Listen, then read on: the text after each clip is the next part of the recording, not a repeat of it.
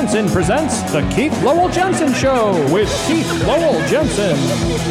Hey, it's Keith Lowell Jensen presents The Keith Lowell Jensen Show with your host, Keith Lowell Jensen. And that's me. I'm Keith Lowell Jensen. Uh, and I am excited. I think this is episode number 16.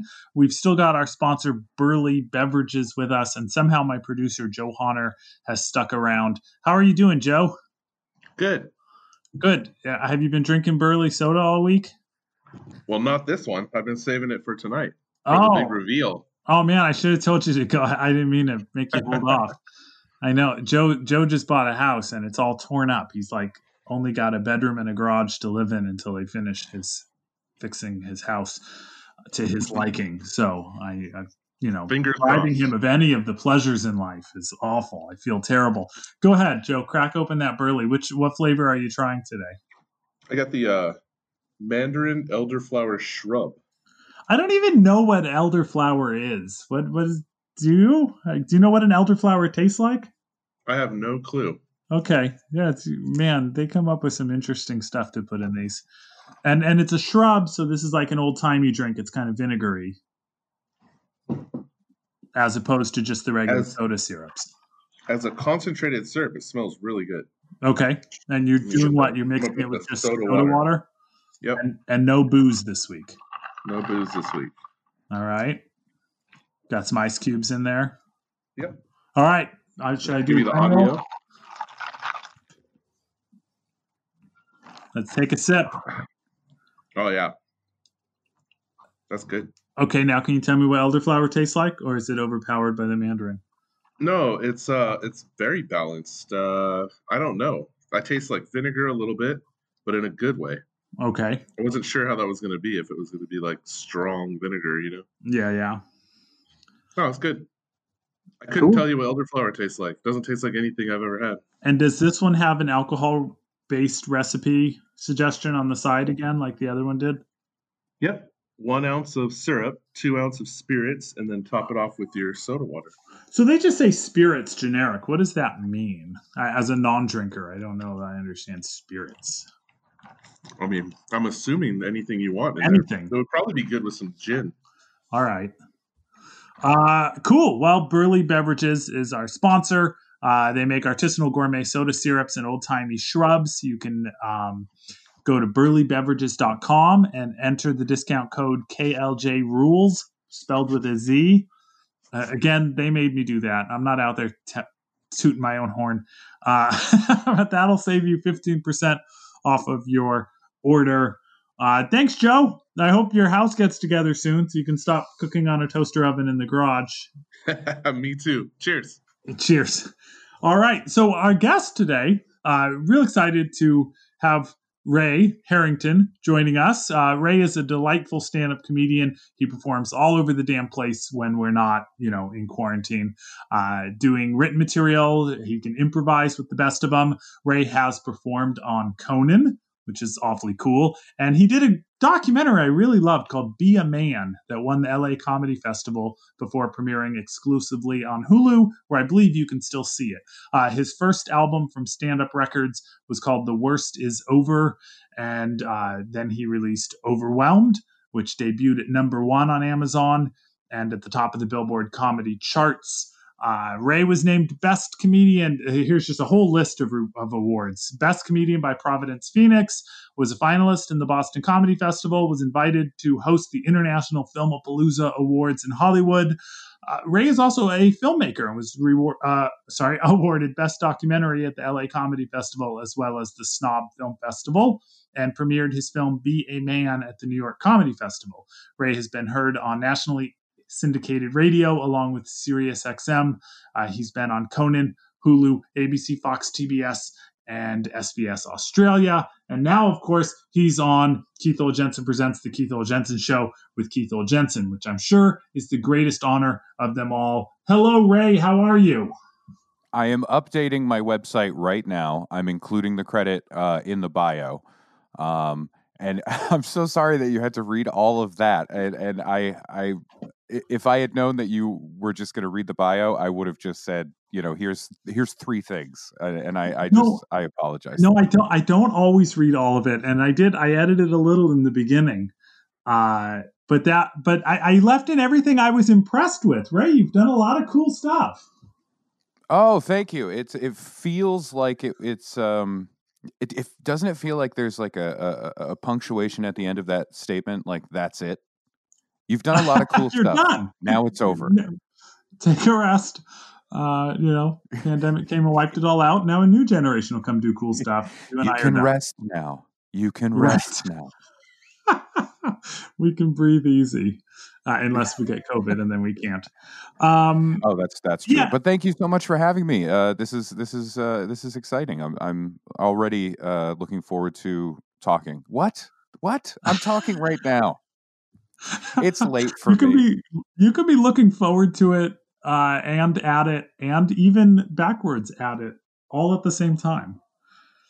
You That's are reminiscing about talking. You're looking forward to reminiscing about talking while talking. Um, yeah, so I want to I want to go back a ways uh, to to Baby Ray. I want to know where you started. Where were Oh, you boy. born, Ray? Where was I born? I was born. I, well, I'm. I was originally born in uh, Connecticut, um, and uh, and then I I really grew up in Maine. Um, Okay. I left Connecticut when I was oh my god, uh, the summer between second and third. No, fourth. Yeah, no, second and third grade. so you were Um, there long and, enough to uh, have some memories of Connecticut. Yeah, I have a, I have a few, um, and then uh, I, I went to Maine, and so I missed the uh, the Maine accent. I think that's the thing. When I say I'm from Maine, people are like, I don't I don't hear a Maine, you know, because they think everybody is uh, from a Stephen King novel, and uh, Yes. you know, a lot of up there and stuff like that. So I don't I don't have that. See, I had a New York accent as a kid, having never been there. But I was taught how to talk by two people from Brooklyn. So yeah, it Yeah, really yeah. it really depends on how you learn it. Um so Connecticut's all just farmland, right? You grew up on a farm in the beginning? I grew up on a farm. Um, I lived in a small chicken shack, and uh, I had to fight for my my dinner every day. Uh, I heard you were the best learned- layer in the bunch. Yeah, and then I found out that meant something very different, and uh, so I had a stern talk with the farmer. No, I I grew up in uh, just you know a very typical kind of place. I grew up in Newington, Connecticut, which is just a you know it's a suburb place uh, outside of Yeah. Hartford, and um, and then uh, moved to Maine, um, and and you know lived there in uh, Kittery, Maine, which is the southernmost uh, town. And uh, Okay. you know that's a that's really where I have most of my memory. Connecticut just seems like a like one big town to me. I just when I think of Connecticut, it's just it's it's an amalgam of towns, and uh, Yeah. and they're they're all exactly what you would think they are. So, what was life like for you there in Maine? I, I I've seen your documentary, "Be a Man." Uh, really loved it, actually. Um, Thank you very much. You grew up in a house full of women. I did, yeah. So my dad, uh, my mom and dad got divorced when I was, I think, one or or less than one. Um, I was So- months. Definitely your fault. Oh, for sure, for sure, I was a baby born to fix a marriage that was doomed. Uh, and uh, so my Oh, mom and really? I, was it um, was it is that true? Was it one of those situations where they're like, "Well, things aren't going good. Maybe having a kid will." No, no. Now that I'm older, I, uh, you know, my mom doesn't like to talk about. Oh my God, like anything. You know, uh, she, my mom is my mom is the type of person. Like if you're talking about a neighbor, I remember this happened. We were in the car when I was in like middle school, and uh, the topic turned to one of our neighbors, and my mom said something about the neighbor, but when she said the neighbor's name, she whispered it and I said to her, like, we are in the car, the windows are rolled up, no Right. one's gonna hear you. Um, so yeah, I didn't get a, not very forthcoming with some of the details of of uh, you know of her marriage, uh, but I I can definitely glean that um, my dad just never got his shit together, and Okay. he uh, not a not the not the not the coolest guy. Uh, so I think it was for the best. Um, you know, Yeah. I spent like a childhood thinking like, oh, I I wish uh, I wish this didn't happen. You know, the typical thing of like blaming the parent. And then uh, as I grew up, I was like, hey, you know what? Thanks for doing that. Thanks for getting the hell out of that situation. Um, yeah, and so we moved to Maine, and I grew up with uh, my my mom as a single parent, and and um, we kind of brought my grandmother and my great grandmother up to Maine with us. Uh, so they they started moving up uh, along with us, and so it was really my family growing up was just me and then uh, these three women, um, my mother, my grandmother, and my great grandmother. And were you? Uh, I want to ask if you were a funny kid, but also were were you like a creative, like artistic kid? Uh, yeah, I man, funny kid makes me immediately think of of the different kind of funny. Like, ooh, he's a funny kid, right? like he's, he's a funny, kid. He's nice, but I don't trust him alone with the other kids. Uh, right. But yeah, I, no, I think I think I was normal. Uh, I think I was normal uh, when I like like during you know early uh, like elementary school stuff. And so, then, so I'm a kid that knew you in elementary school, and someone tells me you're a comedian. Am I more likely to go, "Oh, yeah, I see that," or Ray? Really? I don't know. I, I, I, it's tough because I, I didn't. I don't. I don't know. I think maybe my, uh, like my family would have would have said like I was definitely performative then. Um, okay. I think I was more creative at that point.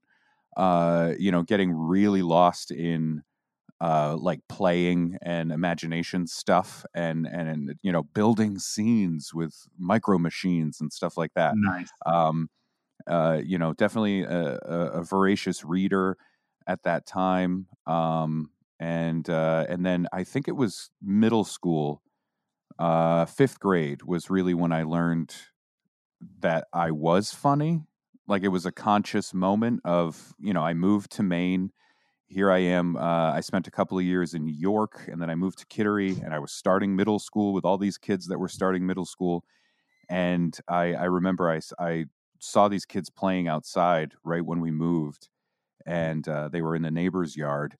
And I, I turned to my mom with like determination, like I was about to go over the, uh, you know, over the line. Uh, uh, and and I said, "I'm going out. I'm gonna make friends."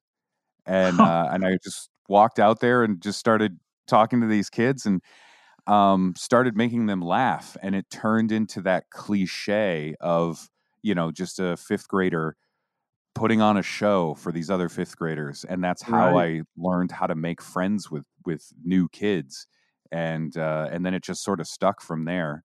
Um, and then I think once once you do that enough, uh it, it's a you know it's a muscle it's like another language and you start to speak that language sure. and and um and now it's kind of all i know i think it helped with my family my my my the three women in my life were absolutely passive aggressive mutterers and if okay. they were angry if there was an argument between like my mother and my grandmother or my grandmother or my great grandmother whatever was going on it was always so quiet. The art, no yelling was happening.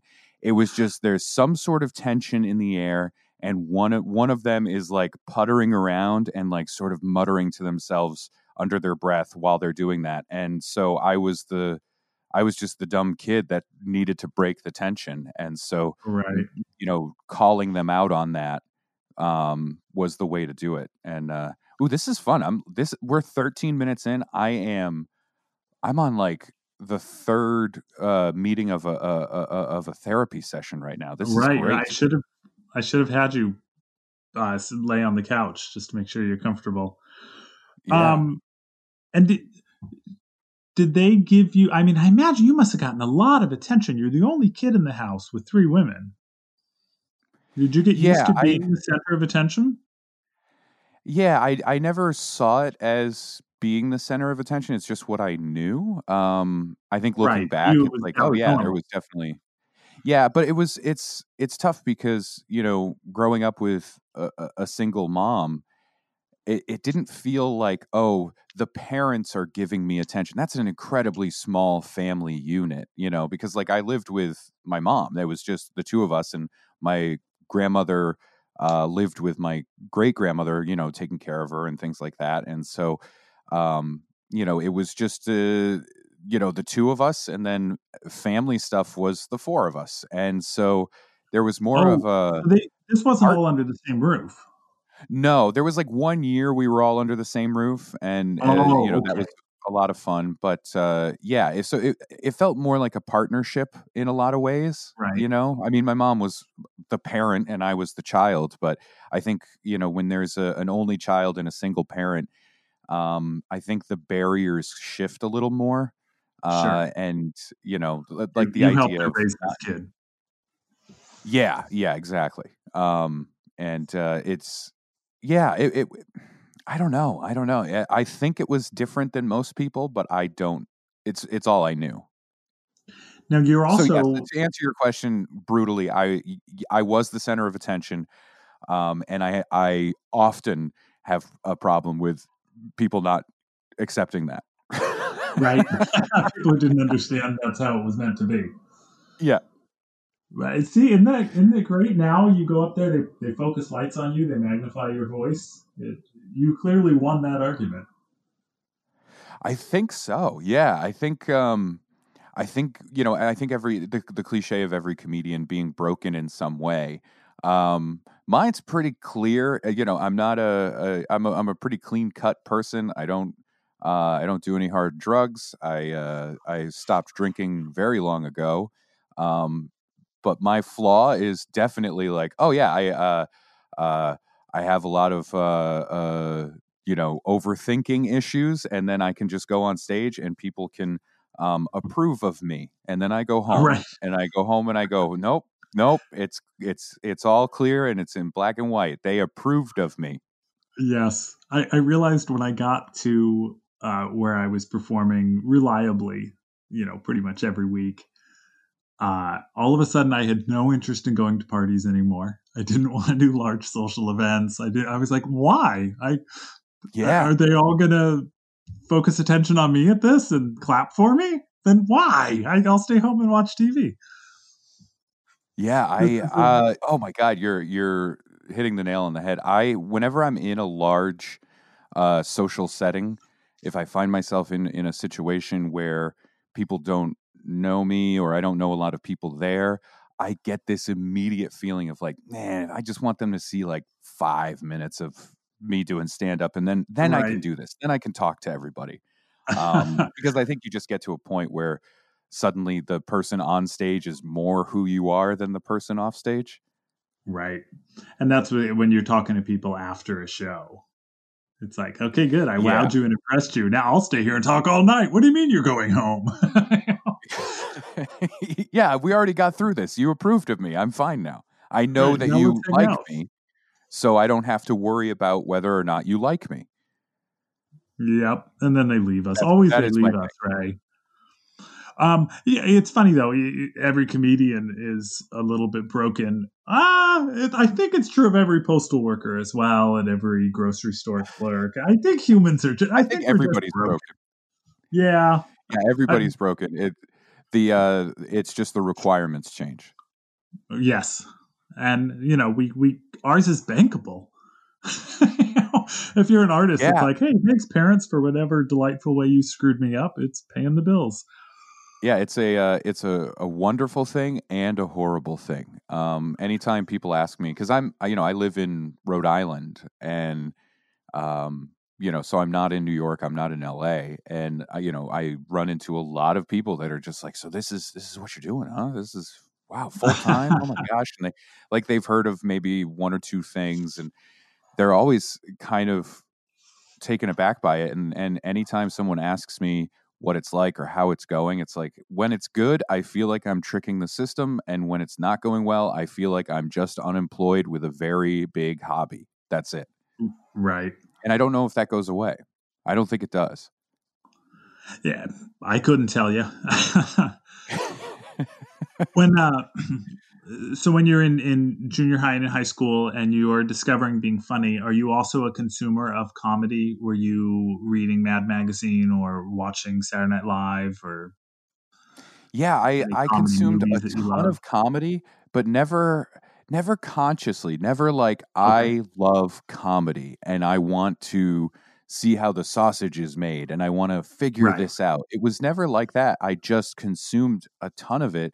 Like I uh, you mentioned Mad Magazine. I read Mad Magazine like every issue. I would read Mag Magazine. I was listening to stand up on cassette tapes uh, when I was very Like young. Uh, my or no, my first uh my first like stand up experience that I had was um that I that I remember was in 4th grade.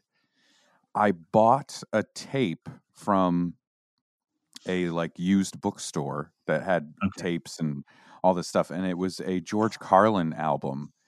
Oh And- wow. That's a Yeah, great and I- it was- point. Uh, oh my god, it was parental advisory. Um, it was the I think that's what it's called. It was the one with just the big parental advisory sticker on it, Okay. and uh, I was hooked. I was just I was drawn to that. Obviously, you know, fourth grade Yeah. kid sees that that big black label with the white lettering, um, and I I bought it. I don't know why they sold it to me, but I bought it, and it was my you know it was my uh, allowance money or whatever it was, or you know birthday money, something like that. And I listened to that tape, and my mom didn't listen to it ahead of time. She was pretty lax about stuff like that, and I'm and I I think it was more. Um, I think she was less cool and more just kind of ignorant to what it may have been.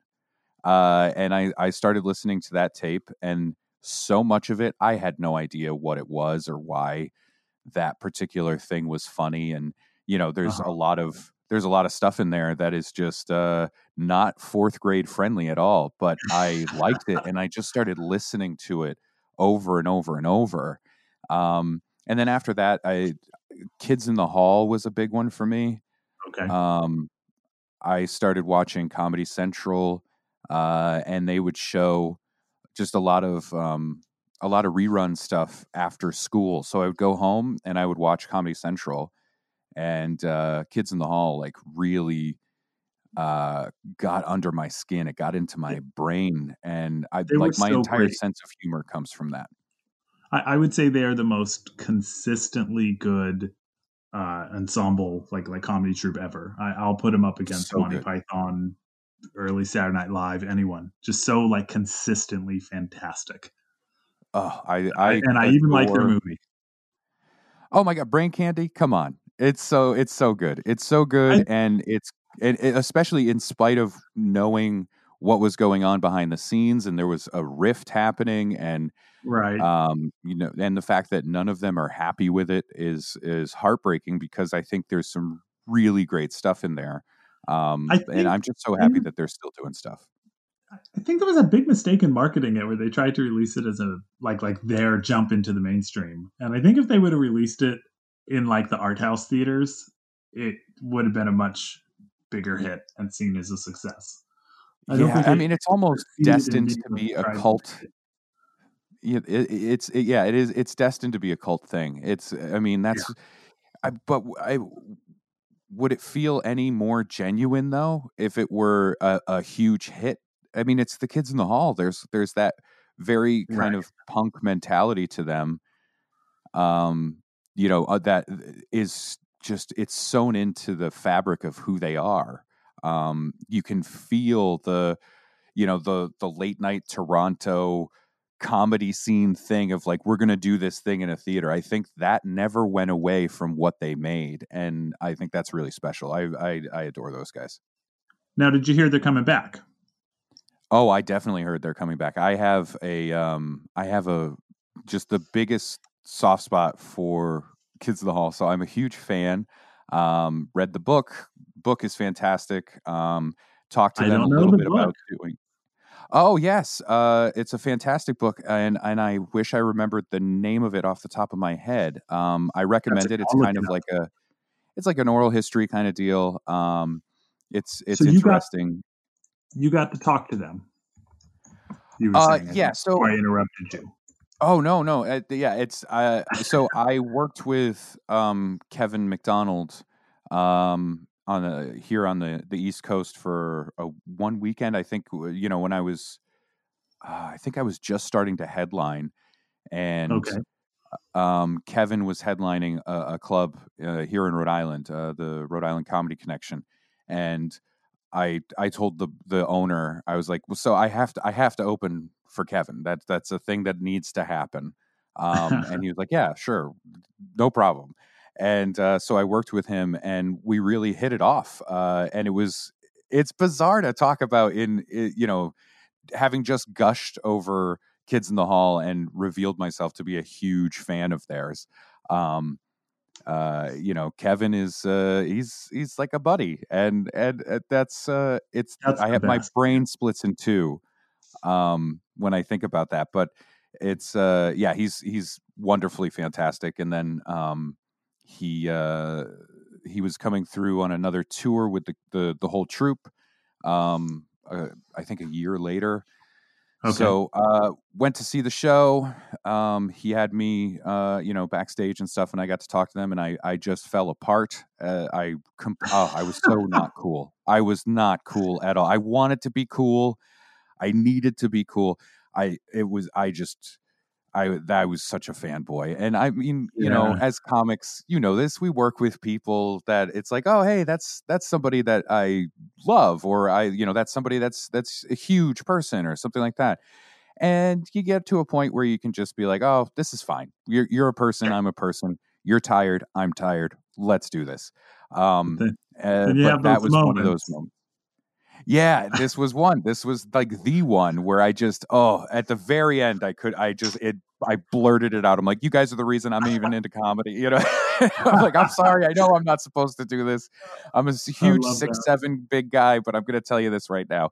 Um, and uh, they're great. And so after doing Be a Man, um, I I started uh, thinking about what the next project would be, and we were starting to deal with a couple of things, myself and my producing partner, and uh, and I started reading the book uh, that they had put out, um, and I was like, God, why is there not a documentary about this? Why is there not a Kids in the Hall documentary? Um, the closest there is is there's like a uh, like a tour documentary Okay. um, where they're they're out on tour doing some old stuff and new stuff, and it's just kind of behind the scenes stuff. But a real like here's the nuts and bolts and have everybody in it and and do the you know do that type of documentary that you see. Um, and so I reached out and uh, uh, the the the guy who re- wrote the book um, he is working on the documentary. So I'm I'm excited. I want to see it. Uh, I'm a huge fan. I can't wait to see the documentary, and uh, and in a lot of ways, I'm kind of happy that somebody else already had the uh, the Yeah. ball rolling on that, so I don't have to feel any sense of responsibility to it. I can just watch it and enjoy. That's great. Yeah, they're they're wonderful. I've I've had those moments like like I met Robin Williams and I managed to keep my composure pretty well. And and I've Oh, met yeah, some other see, that's- that's that another I really one. looked up to. But I got off That's stage. wonderful. I got off stage with at Cobb's in San Francisco with Doug Stanhope, who was a big hero of mine. But as I'm walking to the green room, a hand reaches out of the dark and says, "You were hilarious." And I look down and it's Roseanne Barr. And I've never been as uncool in my life. I literally pulled my hand away from her and went upstairs and cried. Oh man, that's I I think it's- I don't blame you in the least. she meant so much to me at, at an age like like I was into Robin first, you know, so it wasn't that that I was young. It's that with with her I was at an age to really appreciate her and what she meant. Yeah. And the, the feminism and the, the barrier breaking and so yeah. And uh yeah, and that story ended horribly and she became a trumper. So uh, I know I'm I- glad it kills me. It breaks my heart because she oh, it break it breaks my heart. I I uh I share your um your your love for her work. Um Yes. I I will to the day I die, I will I will die on the hill of the uh the Roseanne show being the best uh sitcom um ever. I I'll just say it and that's what it is. Uh to me, that's how I feel it uh and and I think that that show um represented something that wasn't uh uh, that hadn't been seen in that way. Um and the messages there were uh sneaky super sneaky like really progressive, forward thinking messages. Um, and it's it's in it really is crazy to think that you know that's what the show was, and now this is where we are. Um, and uh, and you know we just pretend that the last like season and a half to two seasons didn't happen, and it's a perfect show. I, I heard we're actually going to remove the last four years from our collective memories. It's um Oh, that's already I think that's a bill that's being drafted by the Republicans right now, isn't it? like a very yeah, I think, selective the amnesia. vaccine, I think when, when you get the vaccine, it, it wipes out the last four years from your memory. Oh boy, it's like a Thanos vaccine. Yes. Um, where we we snap back and it's like, oh shit, five years went by. Okay. we uh, we certainly jumped ahead. Uh, let me let me roll us Let's backwards back. again. Let's go back. I want to know the first time that you had that spark where you were like not just a consumer, but you were like, God, I love kids in the hall and I make my friends laugh and I think I'm gonna go try to be funny. Oh man, I it started it started very um I kind of in a circuitous way. I uh it was it, it I think it was more performance that I was intrigued by or not performance but making something in Okay. in the in the space, right? Um, I loved film. I started. I was a huge movie geek. Um, I think it's no surprise that a a kid born in the early '80s who you know didn't have a dad growing up and and you know in that kind of situation loved movies and Uh, uh, I so Back I to the Future of course of course favorite. yeah, and uh, so I just became like I wanted to be a filmmaker, and and I uh, I remember uh, I think like eighth grade, I I was like I really want a video camera. Um, I saved up, uh, and it was my birthday and Christmas, you know, presents all combined. It was just get this video camera, and it was an RCA VHS camcorder, and I was just making little videos either completely by myself or with my friends and trying to make little things and after that it was really just trying to build like how can i make this and how does that happen Right. and Please tell me you you, still at- have these old videotapes somewhere. Uh, i they my mom must have them somewhere. I Oh, really you wish i had them. this, Ray. i know i know. I should i need to just go through them and just make sure that they're safe i think is is more than anything. It's just make sure that like there's nothing incriminating. Like i don't want to have to explain to twitter why like uh, uh, this eighth grade kid in the 90s like said something inappropriate. Like i just don't want that to happen. All right. But yeah i want those for for memories too uh so they they have to be so embarrassing and just cringe inducing but um yeah and i just i really loved the idea of that and i started to want to make more stuff and i was writing and i was like i'm going to be a filmmaker. I'm going to write uh you know i'm going to write scripts. I'm going to do this whole thing. And that's where my head was for a long long time and i liked trying to figure out how to recreate something or make it or how did they do that? What does that mean? And you know the nuts and bolts of storytelling and stuff like that. And um you know and and through that time i was a you know uh dadless fat kid uh you know hitting puberty and going through that period of time. And like comedy was you know making other people laugh was definitely the survival skill but i didn't look at it as an object like oh let me use this you know it was just like well that's what that's what i do that's how i get Sure. through a day um it wasn't until college it wasn't until college when i i thought oh i can do that Where was that? Where Where'd you go to college? Uh, I went to uh, the New England School of Communications in Bangor, Maine. Um, Okay. Great college. Very, very happy with them. It was on the Husson University campus, uh, private school uh, up there. Uh, private school, not private school, private college, not a state school. You know what I mean? Um, right. Uh, yeah. So I went there, and um, uh, I oh man, it was the first year they have an open mic. Um, I think in the first like two months of school, freshman year.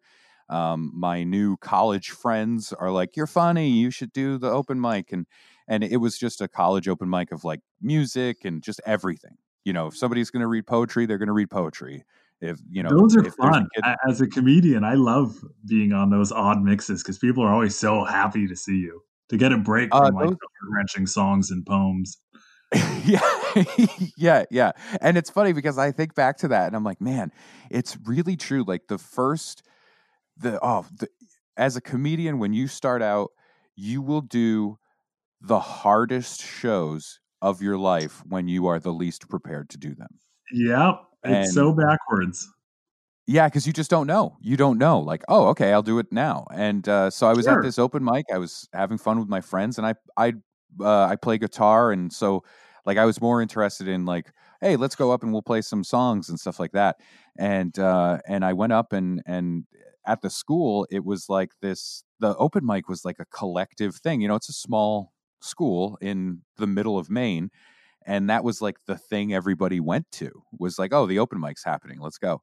And uh, my friends signed me up and I, I went up and i i just i had no act i had no stuff prepared i just started talking and i think i did like one street joke and then the rest was just kind of observational stuff from my like few weeks at the school and it went well and they had a this was an open mic where they gave a first second and third prize which is that's just a Oh, wow. horrible idea yeah, but, that's very you know, it's college. it's college, so it's like, yeah, and you get an award. Here you go. Um, and I I tied for second, and I was like, oh, okay, hey, I'm funny. And then after that, I uh, I was like, I'm gonna do this, and I started writing jokes and you know working on material. And then the next open mic happened, and I went up, and I was so prepared. I was so ready for this thing, and I bombed I knew it. horribly I knew it that was was coming. terrible. I made it maybe two minutes. I mean, flop sweat and just I felt awful. And I I think the last thing I said was, "You guys were supposed to laugh at that." And then I I walked off. I walked off in shame, just humiliated, humiliated in front of my new college friends. No, there's, Oh. two, there's two kinds of people. There's there's most people I think will go, oh, I guess I'm not good at that. that was awful. And and then there's us who go, okay, I, now I guess I have to keep doing it. Like like if you would Yeah.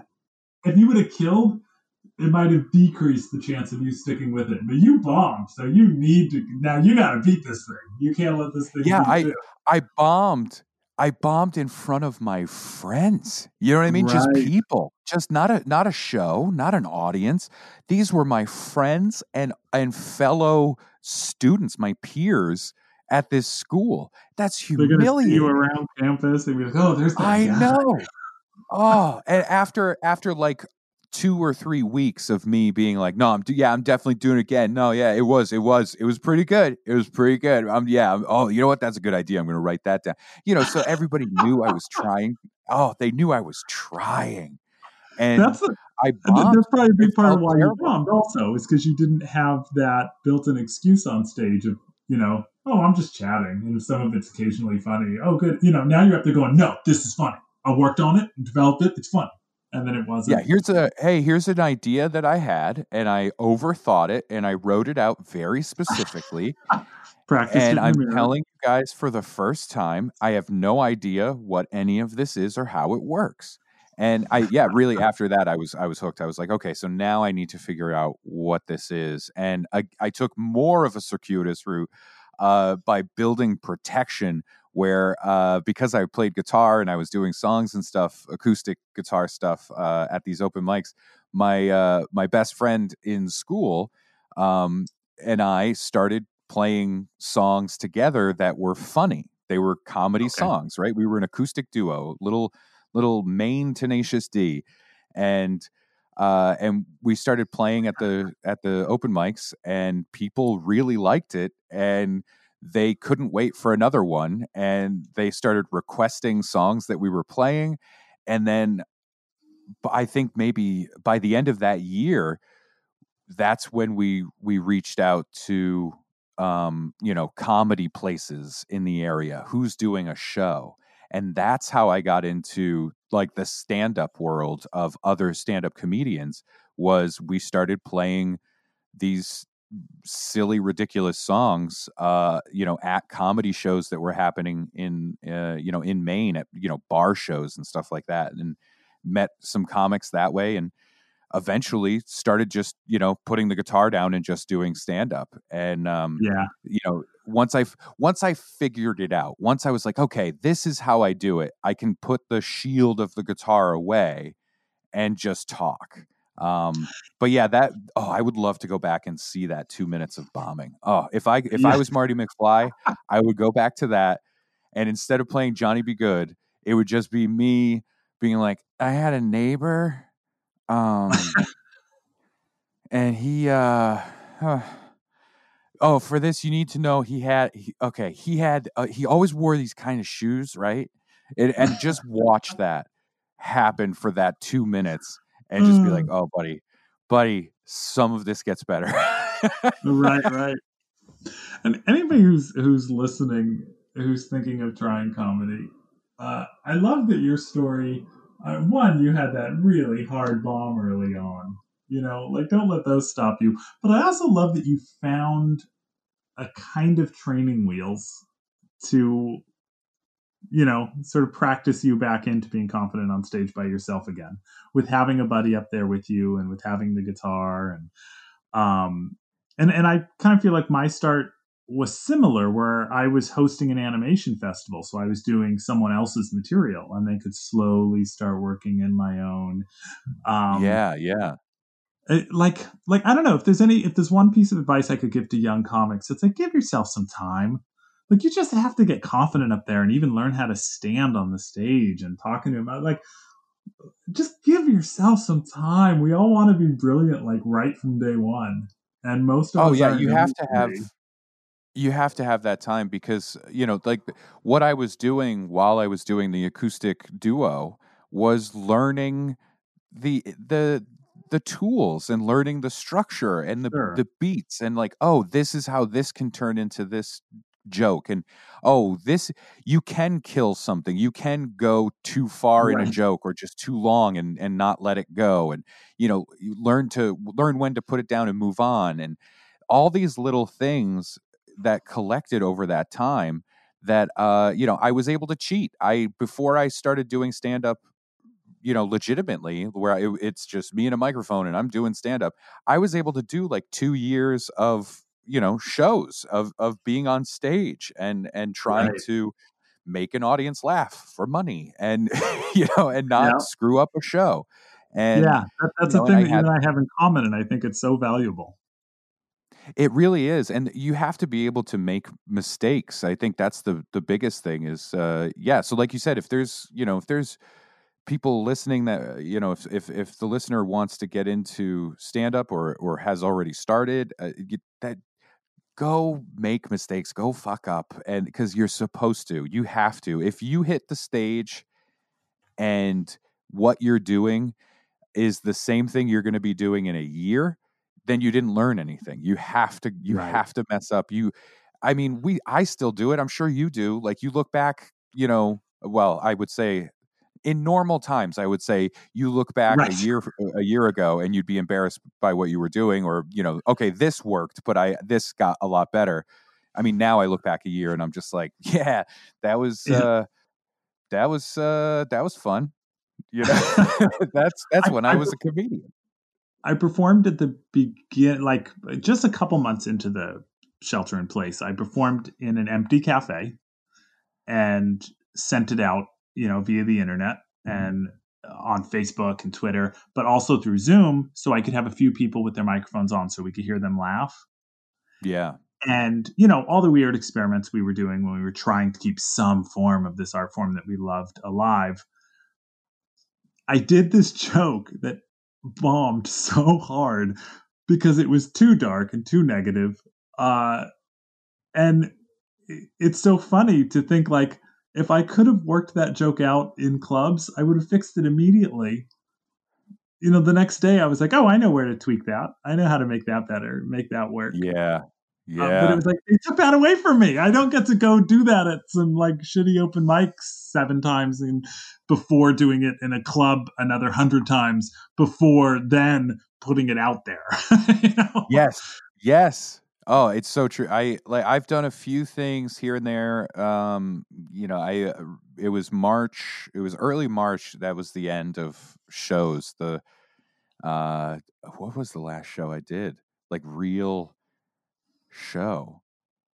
Oh, I was with uh I was with Kyle uh Kyle Kinane i- at in a theater and they were they were thinking about canceling. They they shut down the Ah. next day. Oh wow. Just under the there was- it was a feeling like at the end of that night uh like everybody was gone and I'm I'm like shooting the shit with Kyle and like at the end it was like we looked at each other we gave each other a hug and we walked separate ways like I think this is I don't think this is happening again for a while. It was like a moment you know and it was very I'm happy that it was a it was a positive show it was a good experience to to have and and be like okay that was that and and i can you know like if it's i have so many mixed emotions about it i'm sure everybody does but Yeah. um yeah, and so i did a few outdoor shows here and there before the winter hit um in new england and uh it was fun like in the middle in the middle of the like hour it was a good time and uh you know the beginning was just a lot of because I, I i like to just talk um you know stream of consciousness in the beginning kind of riff and play and see where stuff comes. I, I write from the stage and Right. uh it was that was too hard to do during this time because i it was just all dread. It was all existential dread and fear and uh you know depression. That's all that was there. I was like it was like everybody's here. Let's stop thinking about this for a second and i want to be the one that's like guys we're all we're on the titanic right now and you want me to play? Are you crazy you know i'm worried about my cello what's going to happen to my cello right. um cello floating in the water. Yeah, and every I I love the idea that everybody gives everybody's like, oh yeah, you- you- the band played on on the Titanic. It's like, yeah, they didn't have to talk; they just played. they just played. It's background music. Eh, They didn't need people watching. You know what I mean? If there was a comedian on the Titanic as it was sinking that did a show, that's the hero. That's the one. It's like you kept going. Did anybody Right. stay? Couple people stayed. A couple people. Couple people. You're, you're probably And there was one guy that just history- miserable. It's like, why are you even here? You're the first person in history that's been like that band on the Titanic. They had it easy. These guys, Cowards. anyone can play a freaking cello. Yeah. do what I do. Let's see you do what I do. It's So- uh it's been it's been weird, but I uh, you know, I'm grateful for the positive things. I'm really trying to grab onto positive. Uh, a few years Sure. a few years back I started to try and, and embrace like the positive things of comedy. Like here are the things. It's too easy to get caught up in industry and my career and where am I and why am I not at this place and all these things. Right. And I tried to just let go of that as much as I could. It's impossible. I still have it. It still comes back all the time. It did then. Um, but really embrace like, hey, take a second. Just just look at where you are. You know what I mean? If you're in a place that you've never been and and you know, words in your brain brought you here. This is where you are and you are with these people and they're good people and they you know these other comics that you're friends with or someone you met that you're you're you know is a this is a good person and they're they're you are sharing time with them in this place and it's because you thought of this stupid joke and it's Right. it's awesome that you get to do this so i try and remember that stuff and i've been lucky that through the quarantine uh the positive stuff has been there. The best, the, thing that saved my life was the fact that I did Conan right before everything happened. Just Um, in under that- the wire. That saved, like, it was, it was here and people were starting to wear masks on the plane. Right. Um, it was January tw- uh, 29th that I, I did the show. And it was something internally that I had been working towards for a long time and, uh, uh, you know, diligently. And it meant a lot to me at that moment. And I, if, if that, I was able to coast on that and kind of rest with that through the first chunk of time that we shut everything down. And yes, it was hard. Like things were starting to happen. I was talking to certain people, things were moving, dates were coming and all that stuff. That all went away. That's fine. That's that was the bonus stuff that was happening. That allowed me that I was able to tick that off the list was really, really important to me. Uh, you know, Right. mentally, like emotional health was was derived through that. Yes. My uh my producer doing a little research uh looked at you saying that you you made a plan to get on Conan and and then went about chasing that goal. And I and I want to talk to you about that, but I want to back you up a little first. Okay. Uh so you you and I were label mates at Stand Up Records. yes. Um you have recorded two albums with them so far. Yep. How was that experience, and and how did those do for you? Uh, it was a it was a very good experience. I um I will be the first to admit that the first album I did, I did way too early. Oh, yeah? Uh, How long were you too early. in- I How long were you I doing was- stand up when you recorded that? I was doing stand up seriously. I always I always add the caveat of seriously because of the um the acoustic duo that I was in. But You were you were not just playing guitar. Yeah, I was doing it seriously. Um, that was in 2009. I think I, I really started, and then um, I think I was in for maybe oh my god, what was that? 20 I think 2012 that came out. So like three or four years. So you uh, are I did you're that ambitious. first album. Yeah, I uh, I would say uh, uh, tenacious for sure. I I um, it's the only this this all this stuff like comedy and filmmaking. It's the only thing I I have drive for. Everything else, I'm just like, ah, that'll, that'll I'll get to that later. You know, Yes. this is That- this I- is goal oriented. Like uh, the the the metaphor I I used was um, you know they say if you're in the if you're in, lost in the woods in in order to not walk in circles over time you have to pick a tree in front of you and walk towards that tree and when you get there pick the next tree and walk towards that and okay. i i that's what i That's a great analogy. yeah that's kind of what i was doing and i was i was taking these little goalposts and and saying okay don't don't approach this like well i just started doing comedy and i'm doing open mics and um i want uh an hbo special you know what i mean Right. something like that i want a, uh, you know Like now it's like i want a not- netflix special you know that's you can't That's three you fourths over. yeah, exactly. And so it was like, okay, so what are those what are those steps? What are those things that I need to do? And in, in the beginning it was you know, get 10 minutes, get 20 minutes Right. and then you know, I want to host regularly. And and then from there it's like, hey, I want to be a feature. And then from there I want to headline. And now I'm headlining. I want to do this other thing. I want to, you know, work in this area. I want to meet this kind of person. I want to uh, you know, put something out, like have a have an album, things like that. And the album for me came about, you know, uh, kind of, uh, kind, it was it was more of just everything happening at the right time. That first album, um, I met uh, uh, Dan Schlissel, uh, who runs Stand Up Records.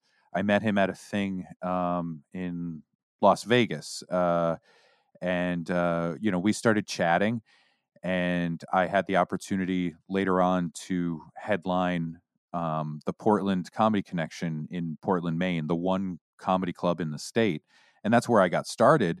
And I was excited about that, and uh, and the booker was like, "Hey, listen, the mics are already in the room uh, for Bob Marley's recordings because Bob Marley has done like." I don't know, 400 albums at this point. Uh, Right. The man is a machine and he's like so why don't i think you should record an album i think you know you should do that it'll uh you know look it'll Oh. it'll help sell tickets and also this is your chance to do it So Schlissel Um, didn't come record you and produce it. You you did it and then and then let him hear it.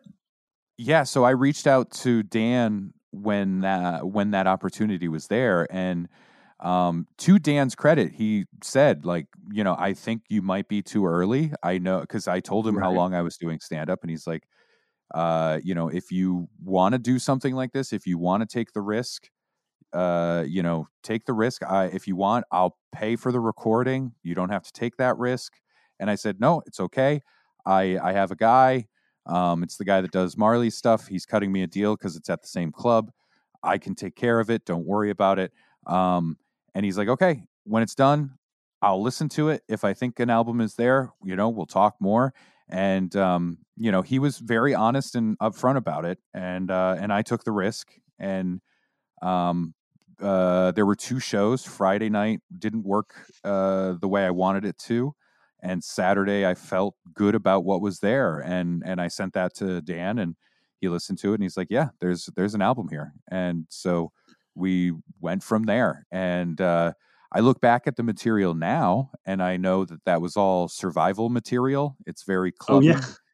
um and it's you know i i was so young in comedy i hadn't developed more of my own i don't philosophy of uh, not philosophy eh, my own voice of like okay this is who i want to be you know what i mean this is this is more me that it's such an interesting thing. It's especially with like one night shows and bar shows. Like you can become a really strong comedian eh, as far as pleasing an audience in any room, and still not have an original voice, not have something to put on record. And and and I wouldn't agree with you that that's the case with your first album, but I'm saying I know what you mean. I, Um, I I appreciate that and i think there are nuggets there there are things Sure. what's that Starting to show through. Yeah, there, like there's one thing where in that album, I, I listened to it, uh, you know, a few years ago. I, I went back to it, and uh, and uh, mostly I was just frustrated. Where it's like, God, everything. I listen. There are some good prom uh, like premises here, promising premises, right? And uh, but you just oh, just when you get started, like that's the punchline. No, that's the start, man. That's where it starts. Keep going Right. and um but yeah there's like a couple of things where it's like there that's that's where i could see like oh aha okay i'm kind of peeking i've climbed oh here's another tree analogy i've climbed the tree now i'm i'm breaking above, above everything i can see where you know i can see where mordor is i'm heading towards the mountain and it it uh you know it's it it takes time it just takes time figuring out who you are and what you want to say and what you what you want to stand for really and you know that first album compared to the second album is just so so much dirtier than the second album where i kind of figured out more of my voice and where i wanted to go um and you know in between those was a was a documentary and a baby so it's uh it's understandable for sure So, the documentary. Um, you've got this album under your belt. Was Stand Up Records involved in the documentary? Uh, yeah. So I I had the documentary concept kind of kicking around, and like I said, I was just a huge film fan, film nerd, and Sure. I really liked documentaries. I still love documentary. Um, I think there's it's it's such a beautiful art form in its uh, in its best incarnation when someone can do something so truly wonderful and unique and real. Um, and I think it's a great uh, it's a great medium for you know fun and just like uh, funny things or heartwarming things and and you know so there's a lot there and uh, this idea was so kind of many- around Pe- people should watch the the low budget documentary as a format. Really can lend itself to people that will put in a lot of time, but maybe don't have a lot of money. right right There's Yeah, so it- many there's- great no budget documentaries out there that I love.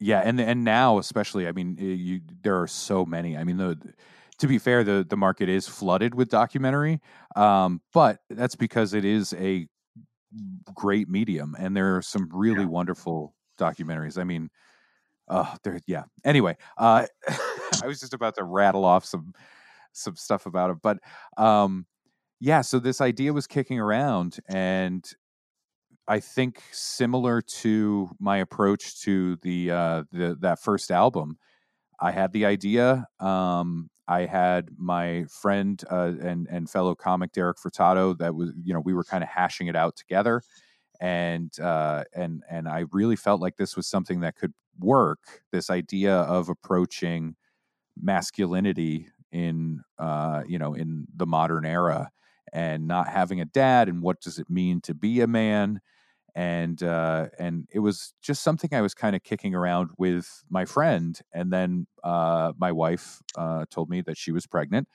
and uh, you know it wasn't a surprise; it was something we were discussing, and and I think that's where the discussion of masculinity came from a- anyway. You know, just talking to my friend about what it's going to be like to be a dad, and right. So here was the opportunity. It's like, okay, so if you want to make this movie, you have nine months to make this movie. Um, and so I took all of my anxiety and overthinking and, and fear and worry and concern, and I dumped all of that about being a new parent, and I just shoved it all into this project. And I think that's oh, it was the most helpful thing uh, for my wife and I. I think because that way I could just take that anxiety and overthinking and put it into the film instead of you know talking to her about uh, existential fear. And um because it's terrifying. so- oh it's oh sure. And i have the worst um the worst superpower of overthinking everything to a ridiculous amount that just thoughts that just get shaved down so thin. It's like the it's like that piece of bread that mickey and donald and goofy sh- are carving when they're starving in some disney cartoon from like the 60s i think. They just like that tiny shred of a bean or a piece of bread. I don't know. Uh, it's like translucent when they cut it. Um sorry. But no, I love I love the visual. Yeah. it's uh it's something that that is in me. Uh it's i think it's something i struggle with uh quite a bit. But it's uh it's allowed me to get where i am so i i don't know i guess it's okay and uh so the thought of making this documentary was it was in my head and i had no business making a, a movie there was i i didn't go to film school i you know i had shot some sketch stuff and and some shorts with my friends and uh, I wanted to make the movie. And I think that that ignorance of what it really meant saved me because it, it allowed me to make this uh, dumb decision to do it. And I, I talked to my friends that were, you know, film friendly kind of people. Uh, my my college friend Joe Giordano. Um, you know, I was like, okay, so you worked with me and on, uh, you know shooting some funny videos so you're going to be the director of photography and uh, he was he was down to do it and you know uh, it, it really came down to write down a list of all the things we need to buy uh, for gear and that is our budget for this documentary and it came Right. out to just under $5000 and i looked at it and i was like okay we need to raise $5000 for this and so uh, I reached out Bikini to um, what's that? Bikini car wash. Yeah, I started Always- a bikini car wash, and then I realized, guys, this is the documentary, and uh, nobody bought it. Nobody bought it, so we had to we had to make Be a Man to go instead. back to the original idea. Okay. Yeah. Oh, but but a little more bitter about it, you know. And sure. uh, yeah, so uh, Dan was wonderful. I told him the idea, and he was immediately in. He wanted to, uh, uh, you know, he wanted to to support it and and you know put in the budget. And I said, don't. He was willing to put in the full amount, and I said, no. I want to split it up. I don't want this to be something I I can't go through life uh, or my day feeling like this is all on you. You know what I mean? This is because you put in the money. I need to I need to split my guilt up into smaller chunks to digest properly. Um and so we made the movie for for $5,000 and That's incredible. so stupid that it happened. I mean, the, the total budget at the end, we shot it all for five thousand, and then it took some money to do the post production stuff because there's no amount of you know handshakes and favors for Right. like having color grading done because I didn't know anybody in the in those fields. and mastering Yeah, and so and yeah, so uh, all in it was eleven thousand um when it was all done and paid for, and it looks um, really good. I'm very proud of it. I really am because everybody that worked on it worked on it with care and everybody was working yeah. you know for free beyond the the post production stuff and you know there was there was time where uh, you know on on good days for the bigger segment stuff you know that's when we had a crew that's when joe would fly home from you know a gig that he was working because he's a, a, camera operator and he would come down for a few days and shoot with us and uh, our friend ian would come in and shoot and so maybe there'd be like five people doing this thing and I was directing so I was doing as much work as I could until you know we started recording and then as soon as you hit record okay I'm just a guy and and I I don't want to fake anything um, I wanted it to be as real as possible so there's no there's no retakes there's no uh, you know set you know, uh, I, things nothing so What's I wanted that? to ask you about that. There, there's a part in the movie where Derek is messing with you, and he's kind of telling the boxer behind your back. Spoiler alert. anyways, uh, that you're thinking you could maybe actually beat him, and like doing things to like get the guy to maybe hit you a little harder, and not to like pull his punch. Like telling the guy you you was that real? Was did he not get your permission? Oh, that's go? real. that is that is hundred percent real. Yeah. So that uh, that's for, the best for, example of being a man in the whole movie because that's what we do. We're just awful. Oh, that that is that is such the prototypical like guy friend thing, right? It's so from I don't care what age you are. You can be a child, you can be a full grown adult. That is the the guy friend thing and it's it's insane, but I'm grateful that he did it because it was funny you know because our, our whole thing with the the documentary was no one's performing. It was do not come on this uh don't don't come into this uh thinking i'm going to be funny and it'll be a thing. I, I was very very adamant about being as real as possible and just trusting we're funny people let's just do this for real and if it's funny like it will be funny and if it's not it's not and it could have it could have sucked the whole thing could have been terrible and then i would right. owe money to these people and i would feel terrible um but that was the risk and uh but yeah for that scene um uh, for the listener i uh i wanted to learn how to fight that was my that was one of the the goals for this thing fighting drinking cars uh you know all these things and um so all the stereotypical manly things yeah, all the things that I thought you know made you a man from watching TV and movies, right? And uh, Vinny Pazienza is a five-time world champion boxer, and he lives in Rhode Island. And he would come to shows, and he happened to be a fan. And so I was like, well, this is the guy. This is the guy that has to teach me how to fight.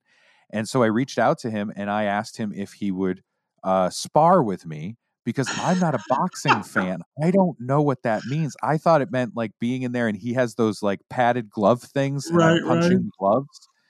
And sparring means like get in and box with him.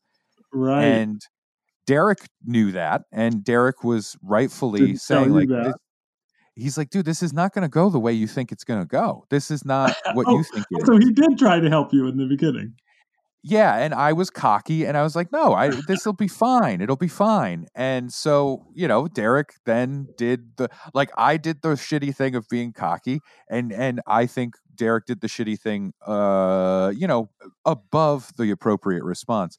He was driving vinny uh we met vinny at his house we did an interview there and uh and then the next day we were going to do the boxing.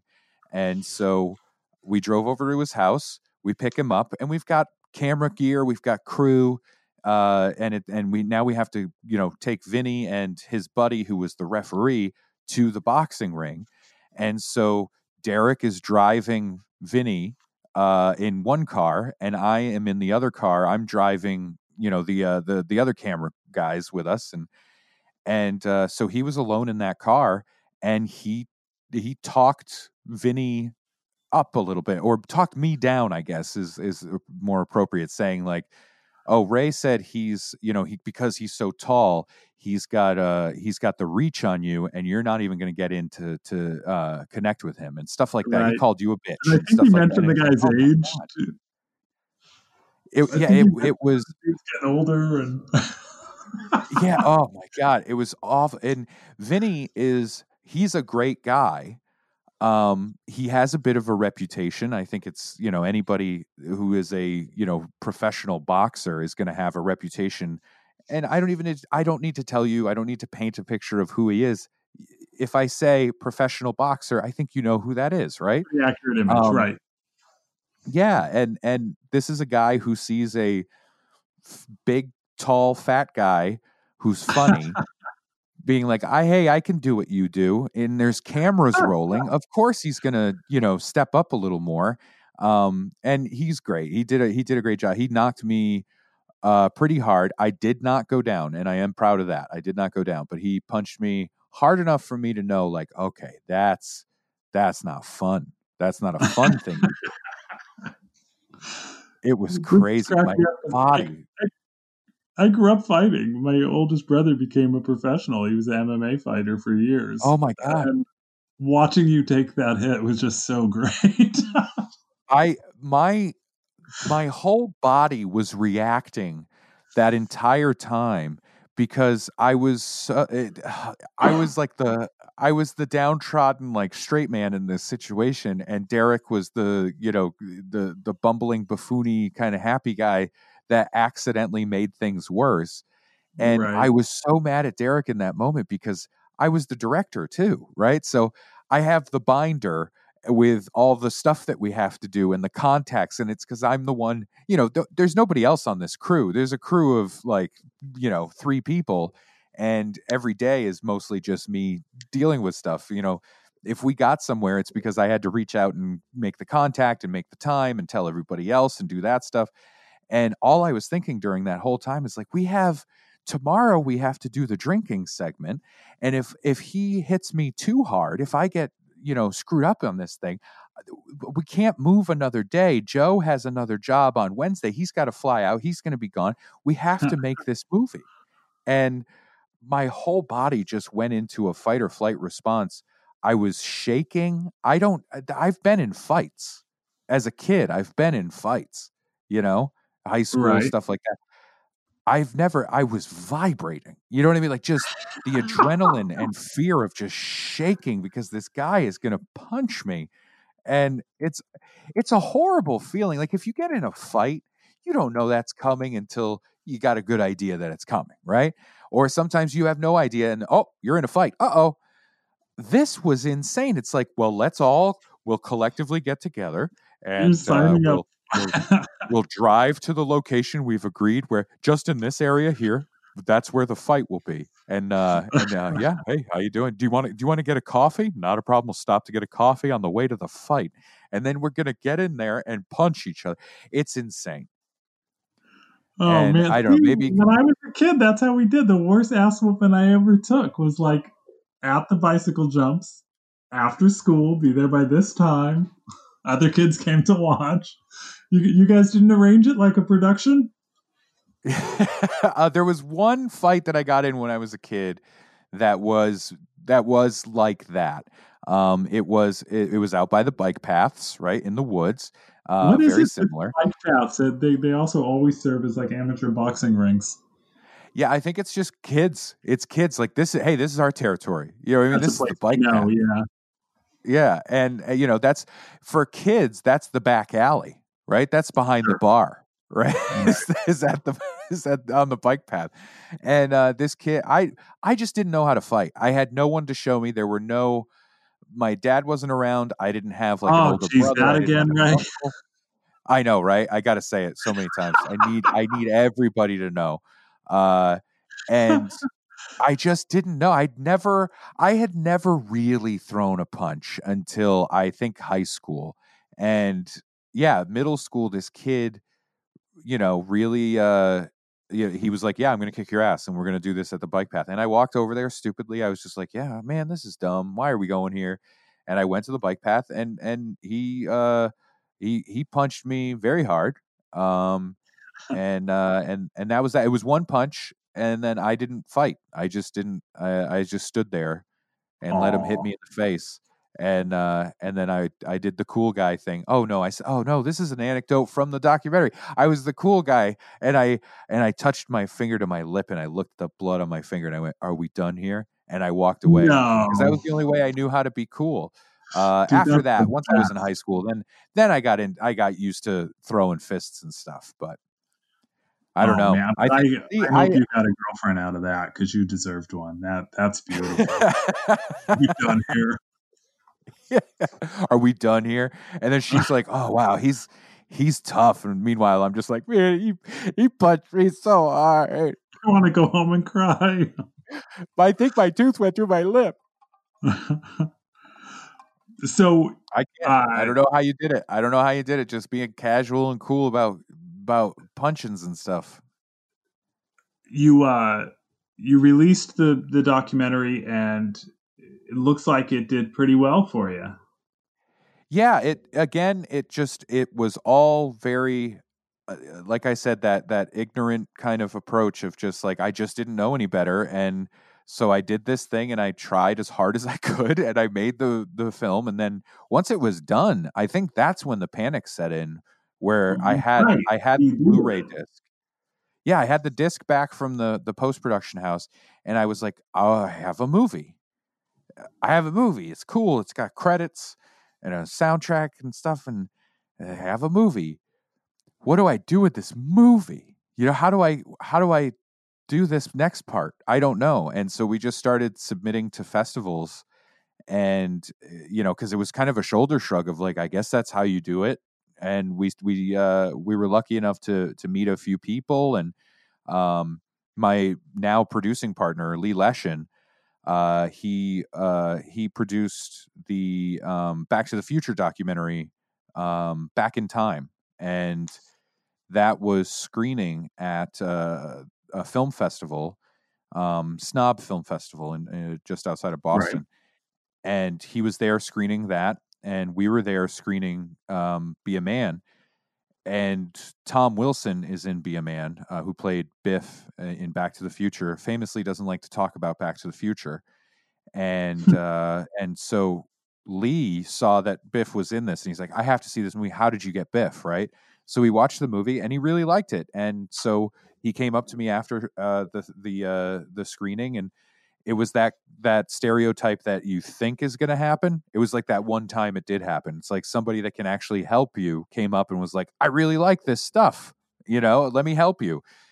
and uh, and and I was not in the film world, and he was, and so he um, he put us in touch with uh, some uh, distributors, and and we got picked up. We uh, we went with FilmBuff, and they uh, they got us the the Hulu deal, and and uh, SBS Australia, and a few other things, and I was really just happy that it existed in the world. This thing that I didn't know what would happen with it, and there was there were no guarantees, and so I just thought I'm going to make the best thing I can and make it as genuine as possible.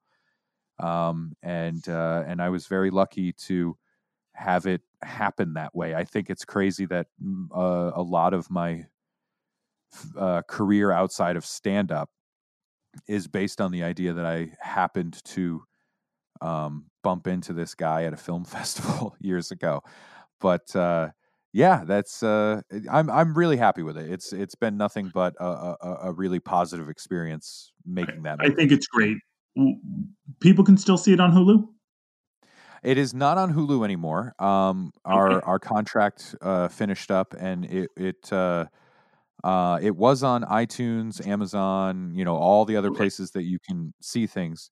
Um, Rent it or buy it. unfortunately, at the yeah, unfortunately, at the beginning of the uh, pandemic, my um, distribution deal uh, was expiring, and I did not renew that distribution deal. So I'm in the middle of it now, and so uh, it's not on those platforms right now. I have to go to another distributor and have it put up. It's all the nonsense behind the scenes Ah, it's the worst stuff. This is the worst part of making anything uh, in like film or anything like that, well, where you have to deal well, with we are gonna- distribution. we are going to talk about some fun stuff that people actually can go see, but uh, in a minute, that I'll tell everyone. oh, oh, you want you want to start talking about my OnlyFans now? What what would you say? Oh no, I said, oh, you want to start talking about my OnlyFans now? Got it. Uh, it was just a fun Yes. joke. Um, no, yeah, be a man. It will be back up again. I, I like just don't. Uh, that was a fun joke. That was a fun joke. Yeah. I uh, I felt bad that there was a. I had to repeat it, so I was like, oh no, oh no.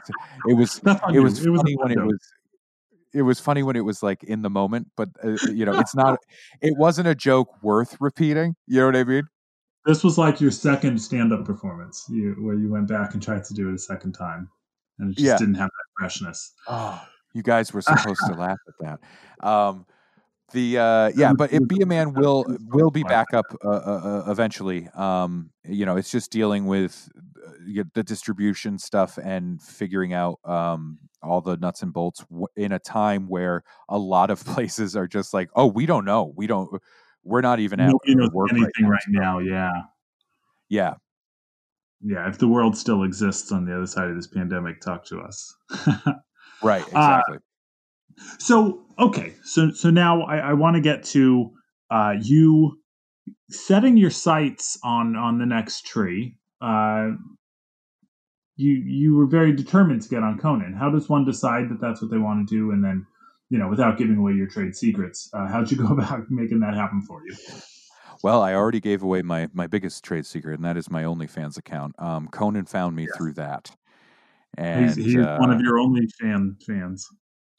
he is. Yeah, I think his uh, his name is uh, Tall Fire, and it's just whew, the Oh. I think I've gotten tips from him. yeah, yeah, Tall Fire. Tall Fire, yeah. Oh, he's a wild Fire. one. Should Yeah. have known. I I had to block him recently. too much too much uh no i i uh yeah so i i did the documentary and that was done and people were asking like what's the next thing are you what's the next documentary and i felt like be a man was so personal and so genuine to make another documentary for the sake of it because the first one had some success and then like shoehorn myself into another topic would have been disingenuous. Um, So I didn't know what to do next, and I was I was really concerned with that. And after I did the movie, so much work went into that, so much time and effort and energy went into that uh, that uh, stand up went on autopilot for a little while, which was still my full time job, and so. I wasn't um, I wasn't as focused as I wanted to be and should have been um, because I had to focus so much on the on the film. Um, so as soon as it was over, I started work on the next album and uh, wanted to put that together. And and in my head, I was like, this is how it's going to work. I'm going to go film project album film project album or special or something like that so you know film stand up film stand up that kind of thing Sure. and um Sounds And- like a good plan. yeah it and and it, it's you know it's one way to do it uh i maybe i don't know am i doing it right keith am i doing it right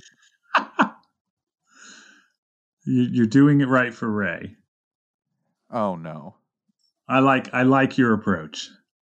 okay all right Was my second was answer better? We can we can edit Yes. out the first answer. no, is that's the worst part. It's the unknown, right? Is you you just do stuff and you're like, I don't know, I don't know. There's no chain. There's no chain of command. There's nobody to be like, right? oh, well, you, what you need to do now is do this part.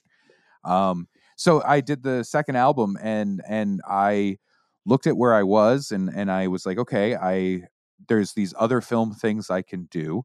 Um, and the question kept coming up and I had to kind of answer for myself, am I a stand-up comedian who makes some movie stuff or am I a filmmaker? And I you know, I went through the the dark tea time of the soul and came out the other end, you know, pretty confident in no, no I'm a stand up. I'm a stand up that likes to make movie stuff. Um, and so I I knew that the next step was a late night credit. Um, as uh, as shallow and and cold as that statement is, it's uh, that's where my mind was was like, okay, so that's the next step. I have to get a late night credit, and Well, um, 'cause you said the that there's no. There, there is uh, uh, a chain of command, and like, especially for for you and I living in non-industry towns, right, right. there's there is a next thing you have to do to to get that next No, you're right. promotion, take that next step up, and you knew that. You were like you're saying it's shallow, but you're right. Also, I mean, it's a career. Yeah, it wasn't. And you need that TV like a- credit if you're going to take the next step in that career. Yeah, it wasn't like a cold, calculated thing of like, oh, I guess I'll get a TV credit. Uh, it was, you know, being being a comic in Rhode Island, uh, and, and you know, working across the country, trying to, you know, trying just trying to work and and uh, get booked more, so I could afford to be a full time comedian. um, with a you know a family and a mortgage and all that stuff i knew that uh, the thing i was running up against is like yeah but who are you you know and i needed sure. that late night credit and it, you know the the thing of like oh everybody everybody has a tv credit. It's like yeah well you know if everybody has a tv credit and you don't what the hell's going on? And i still think it's bullshit. I think they're, uh, you know whatever. But i I had a I had a, you know, career minded goal of doing that and I also had an internal goal of doing that. In in my in my heart of hearts doing a late night set was going to be the thing where I could then look at myself and say uh I I, I am a stand-up comic. Uh it's a weird um it's a weird goal that I had for myself where I I truly didn't believe that I could call myself a stand-up comic until I had that and it's something that I don't apply to anyone else. You know what I mean? There's not a single person in the world that I would say, well, they're not a stand-up comic until they do a late night show. That's it's insane, but for my own internal thing, I I uh, that's where I measured myself. that that was going to give you some validation, some personal validation. yeah, yeah, deep down, like okay, now I'm I, I'm in, I'm in. I got the stamp, you know, I'm okay. And maybe it was me second guessing the decision of, you know, are you a filmmaker or are you a stand-up comic or what are you? What are you doing? Why are you doing any of it? And totally. um, and so I, I set out to do that. And being in Rhode Island, you know, there's no there's no industry night happening in New England or anything like that. I mean, there's a few things here and there, um, but really, it just it, it came down to you know here are these sets that I think are you know TV um, friendly sets, uh, and my producing partner Lee um, had been working on another documentary with some contacts uh, with late night shows. And uh, and then I, I did some shows with a couple of comics that started passing me some uh, some emails, right? Some some contacts. Oh, talk to this person. Um, and so I started casting the net, and I I said to myself like, okay, this is the year that I need to get this. I need to work on this. And um, in the in the the the hard parts of the the job, the career of this, I felt like if I didn't get it uh, at the end of the year, it was going to be like that. There's my sign. If I don't get it now, you know, I can't do much more from here. And uh, you know, and th- that kind of dark frustration, right? Um, is is this too much? Am I sharing too much about this? no, no, I love it. Um, that's I'm letting you go. Oh, okay. Uh, It may be too much for you. You might regret it later, but for me, this is gold. Oh, yeah. Good point. Good point. Hmm, Oh, now I blew it. hmm. If you hear a zipping sound, it's me closing up. I'm just going to close up and Listen, uh, listen. just I'll tell you what. I will have Joe send you the whole tape afterwards, and we'll cut out anything. Oh no, wrong. no, I'm fine. I You I I. I promise. There's nothing. There's nothing. I'm an open book. I'm an open book. Good, because I I was totally swear. lying. Never edit. Yeah, this is actually going out live. So, Uh, Right.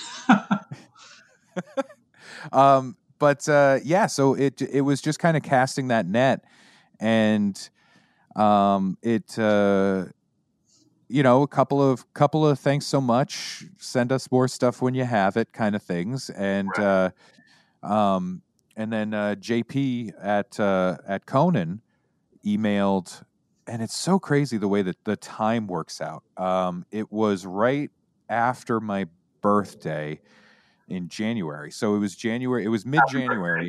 I know it just passed. Oh, thank you so much. Yes, yes. Oh, it's fun. It's fun. 38 and in a pandemic, you just get to look yes. at oh, it's like looking down a dark well and you can't see the bottom. you know, and you just hear that sound, that cold sound coming from the earth. And uh but uh yeah, so I I uh got a, an email back from JP and um and it was right after my birthday and he liked the set and he was like, Hey, I, I really like the set. Um, if you can get this down to four and a half, I think I think you got a you got a TV set here. Oh, and uh, at the time it was seven. It was a little over seven minutes. And so I just started working on that and I think over Wait, wait. over You about sent him months. seven minutes? Yeah, so I had sent a I had sent a five. idiot? What's that? What are you, an idiot? How dare you? No, no. I I had sent a five and a seven, and then I think there was like a four. Um, but it was just kind of an amuse bouche. It was like, hey, let's what what do you want? You know what I mean? Here's a, here's a few sets. I want to see what you think of Gotcha. because my sets are the you know my material is definitely like longer form. So you know like the, the like the set that he liked it's it wasn't like a collection of different jokes. Like i look at that i'm like that's my vanilla folders bit. That's here's Right. the bit. Do you want this bit on your show? If uh, you don't want that one? How about this bit? You know? I here's this hamster bit. Are you interested? Here are my wares. So- and, and it's so weird So- because as as we evolve as comedians, we're we're building time. You're like, I've got five, and then I worked on having ten, and then I worked on having twenty, and then oh, I could do an hour now. And it's like, okay, ready for TV? Can you give me four? yeah and i look at that i'm like oh my god four that's it that's it four minutes we're not even done saying hello to our audience. I know it's crazy, it, and so yeah. But he uh, he connected with it, and um, uh, so I think about two months went by where I was uh, no, not even two months. Oh my god, it was it was a month. It was one month of working out the the set, and JP was like super supportive and open, and he there was no like I like this, I don't like this, cut this part. It wasn't like that, and I know other uh, other late night shows do work that way, like you know, word for word kind of stuff, uh, or at least that's the um, that's the the rumor, um, Right. or the reputation, I, I should say. And And I've I've watched a few comedians over the years go through it, where they're working with a late night show and they're they're really trimming it down to, to get specifically what they're going to do, like really micromanaging it. I, I kind of thought it was crazy. so I'm yeah, glad it seems that Conan doesn't do that. Yeah, I mean, in one way, it would be nice. Uh, it only, only in the concept of like having just the aspect of having someone say to you, "Do this," and they're the gatekeeper. So you go, "Oh, all right, that's what I do." It, it must be the Uh, right thing. Obviously, they know what they're talking about.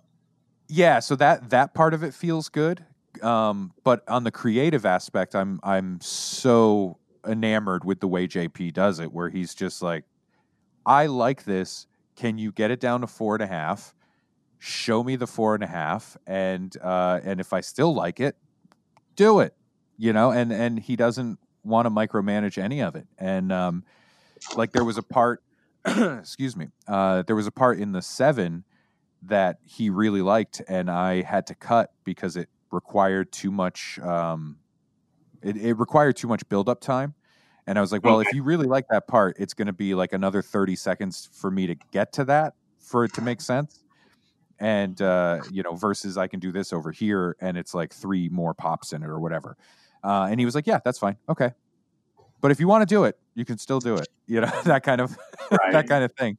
And uh, it was it was Valentine's Day, February fourteenth. I was uh, I was um, walking into another show, and I got another email, and uh, and it was uh, it was JP, and he's like, "Hey, you're the the set looks great. I love it. Um, it's locked in. You are uh, you're on the list. I, I got a couple of comics ahead of you that I got to get to, but um, you know you should hear from me very soon. You're you're on the show." So I freaked out. I was thrilled, oh, above and beyond thrilled, and, uh, and started thinking about. Oh, it was amazing. Started thinking about uh, what clothes to wear, uh, you know, got to get a haircut, not too soon, but not too Right. late. Got to get a haircut, do that kind of thing. And then, uh, and then a year went by. Oh Um, wow. And I, in that time, I, you know, occasional emails, just checking in, that kind of stuff. And and JP is very much a like no news, uh, you know, no, you know, there's no reason to email you and tell you things are the same, you know. Um, right. And I was I you know that was a roller coaster. That was a lot of like I don't think I'm going to get this.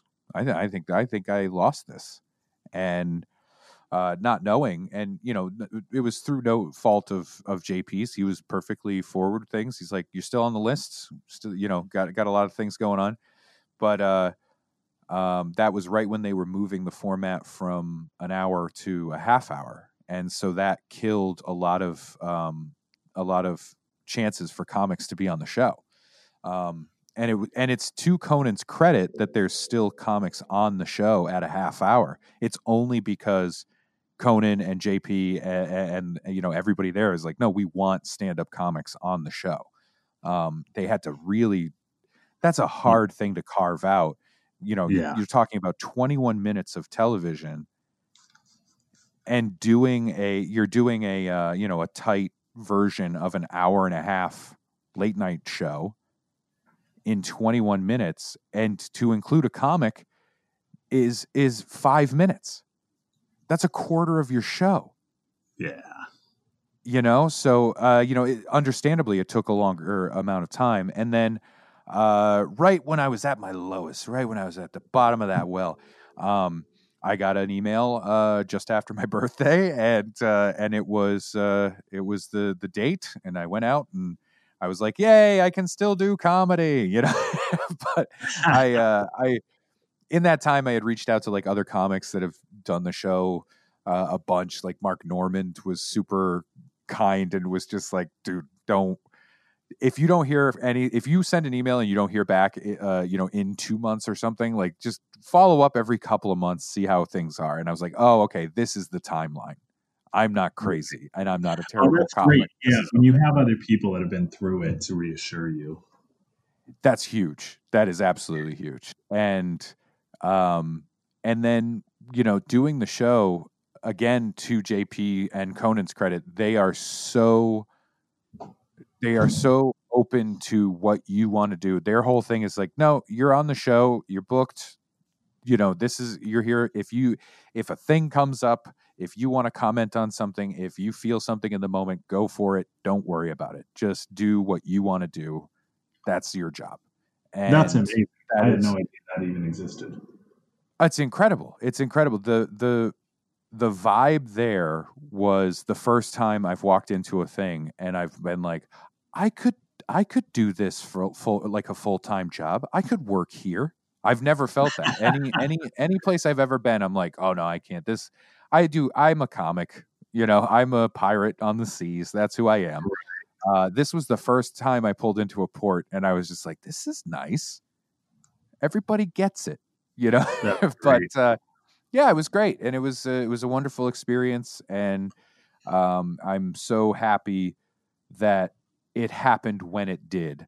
Um, to have that goal after um, after Be a Man and after that that second album of like this is the next thing I need to do this if I want to continue to if I want to be able to continue doing these other things.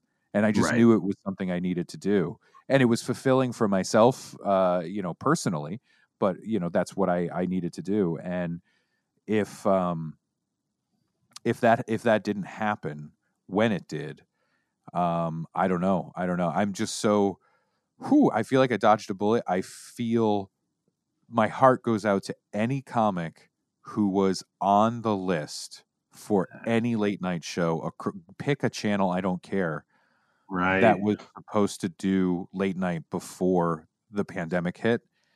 That would have killed me. It would have Yes. absolutely put me on the floor um, because it I, I know the feeling. I know that that anxiety and that feeling of like okay i'm when they send me the plane ticket that's when i'll accept it. You know that's when i i will accept that this is happening. And um you know that's that that is that feeling. And the on a positive note uh, the fact that it was conan meant the world because um you know he's the he's the the guy. He's the guy that i've i've watched. You know what i mean? Like um i don't i think there's i don't think it's a coincidence that uh kids in the hall you know meant so much to me growing up and then um conan o'brien is the is the the late night talk show host that connects with me the most yeah. um, I think there is a, uh, I think there's connective tissue there. Um, Yeah, and I just, uh, yeah, I adore the guy for what he stands for, for comedy and what he, um, what he continues to push out and support. And, uh, you know, it's just a, sh- a shame that, you know, you meet him and he's such a monster in person. Just a complete nightmare. Oh, it was terrifying. No, uh, you know, he was, he was great, of course. And, um, yeah, it was, it was a really special thing. And I'm, and I'm glad I did it. And, uh, Well, that man it's i'm it all sorts of feels it was like a year ago like in in nine days it was a year ago that's crazy That's so weird. And and what a year it's been. That that clip is out there. People can just type uh, Ray Harrington Conan and they'll see that on the team. that is there yeah yeah and i and i look deceptively calm Oh, good. I always ironically people compliment me on being confident. no it's funny When I was you- you- Oh yeah, no, it's you mentioned. Uh, it, it's funny that we we were talking about um, uh, boxing with Vinny Pazienza, uh, and I I described how I felt then when I was like shaking and vibrating with you know just adrenaline. That's what I was feeling doing the show. Uh, it was the same exact thing. I was I was vibrating like I could have gone through a wall and uh and my thankfully my my defense mechanism is i just get real calm and quiet when i so if you ever see me real calm and quiet uh watch out something Yeah. went wrong you know something is about to go like the building is about to explode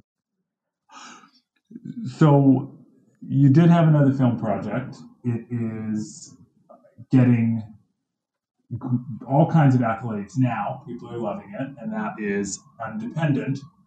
Uh, you just won Best Actor in a Web Series from Help Me Out.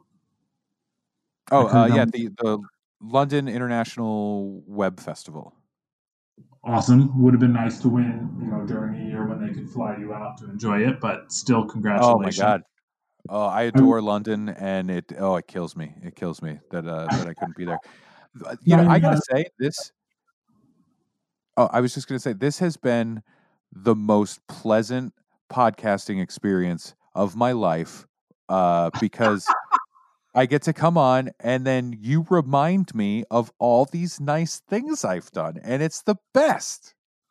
Oh, good. I'm my wife is gonna hate me tomorrow I, my ego is gonna be just through the roof Well, she can come on too. We'll have your wife on and all.